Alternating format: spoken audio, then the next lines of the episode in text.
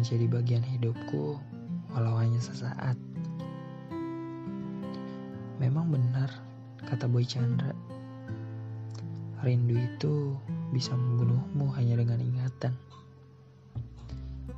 Ingatan tentang dirimu pernah mencoba membunuhku berulang kali. Aku ingat saat pertama kali kau meninggalkanku, rasanya aku tak tahu harus bagaimana. Aku seperti tenggelam dalam samudera. Aku mencoba untuk bangkit, namun aku tak mampu. Duniaku serasa hilang, hampa, sendiri, dan hanya ada kesunyian. Melihat sekeliling pun, rasanya aku tak peduli.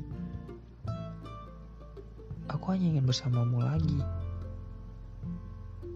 Semua itu terasa indah. Namun sekarang, semuanya telah terkubur dalam kenangan.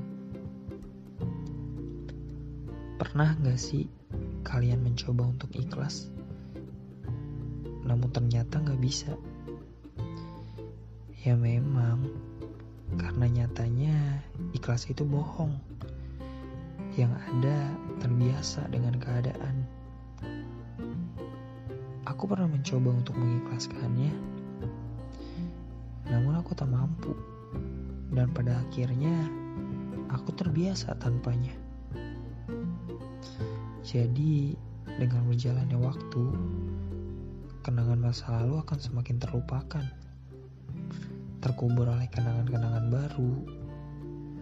Memang, sewaktu-waktu kenangan itu akan teringat lagi, tapi bukan karena aku tak bisa melupakannya, tapi karena sebagai pembelajaran bahwa aku pernah ada di posisi itu.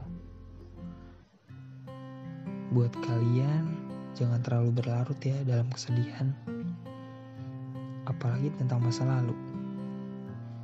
Biarkan semua itu jadi kenangan dalam hidup kalian,